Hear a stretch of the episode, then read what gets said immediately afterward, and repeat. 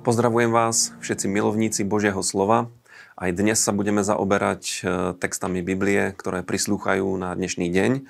A bude to časť 43. žalmu. E, potom e, Lukáš 12. kapitola a kniha Deuteronomium 11. a 12. kapitola. Poďme do žalmu a začneme rovno tým, že si z neho prečítame zo pár veršov.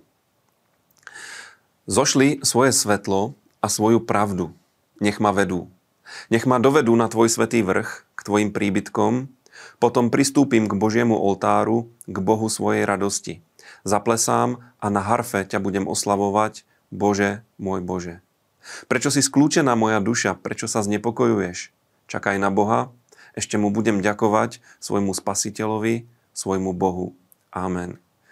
Je to nádherný text, text, v ktorom sa žalmista prihovára e, svojej duši a zároveň e, nám komunikuje e, jeden veľmi silný princíp, že v každej situácii života, nech je akákoľvek, existujú také dva elementy, ktoré nás môžu priblížiť k pánovi. A je to jeho svetlo a jeho pravda. Táto modlitba hovorí, zošli svoje svetlo a svoju pravdu, nech ma vedú. A práve Božie svetlo a Božia pravda e, v prenesenom význame, e, Boží duch a Božie slovo e, vedia nám sprostredkovať Božú prítomnosť, vedia nás priviesť pred Božú tvár, k Božiemu oltáru, na miesto radosti.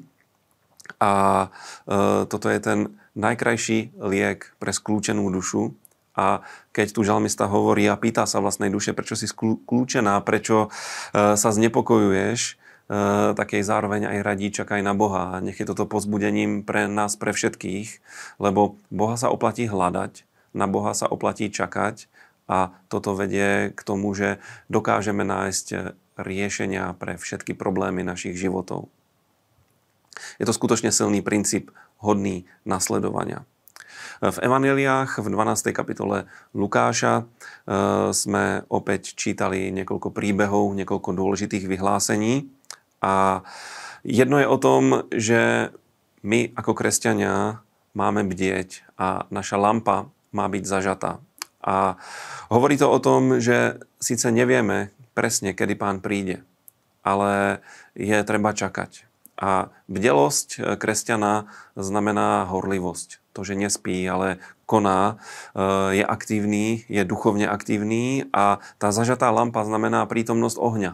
Božieho ohňa, Svetého Ducha v našich životoch. A e, kresťania, ktorí sú horliví a ktorí majú Svetého Ducha, majú záruku, že dokážu obstáť v posledných časoch a dokážu e, naplniť Božiu vôľu a príchod pánov ich nezastihne nepripravených.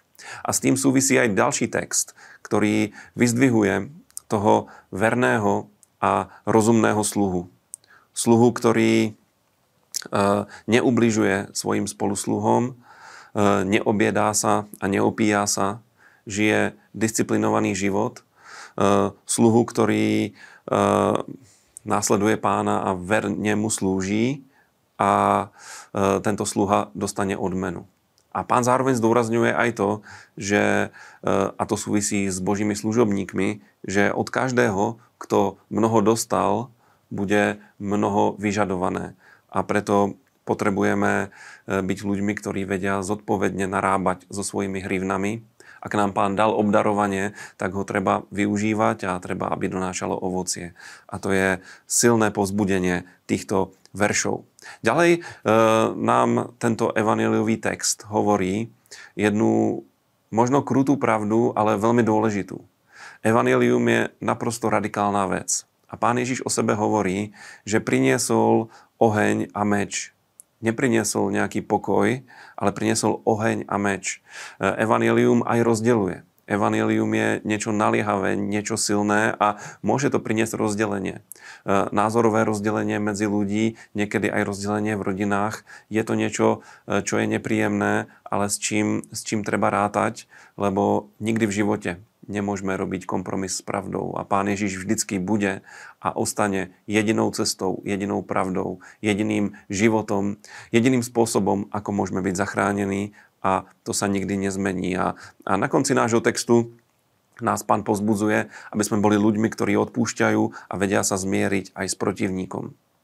V texte zo starej zmluvy mm, vidíme, že Mojžiš opakuje všetky veľké božie skutky a pripomína ich Izraelu. E, prechod cez Červené more, udalosti Pesachu alebo tie rôzne vzbury na púšti. A e, uprostred tohto textu je jedno veľké odporúčanie. Mojžiš vyzýva Izrael, aby bral veľmi vážne Božie slovo aby ho zachovával v srdci a v mysli, aby si ho priviazal na ruky a mal ho ako čelenku medzi očami, aby vyučoval Božiemu slovu deti a aby si ho aj napísal na veraje svojich domov a na svoje brány. A toto je veľmi dôležitá vec. Aj starozákonný Izrael, aj novozákonné kresťanstvo stojí výhradne na Božom slove.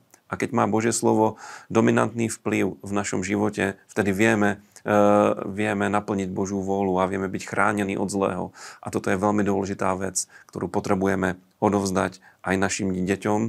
A na záver hovorí o tom, že máme odstrániť oltáre falošných bohov a e, koncentrovať e, bohoslužbu na pána. Je tu vyzvihnutý chrám ako jediné miesto bohoslužby, Jeruzalemský chrám a to bol pre Izraelitov veľmi, bola to veľmi dôležitá vec a ešte nás vyzýva, aby sme nejedli krv. Takže toľko dnešné čítanie. Buďte povzbudení, požehnaní a vidíme sa opäť zajtra.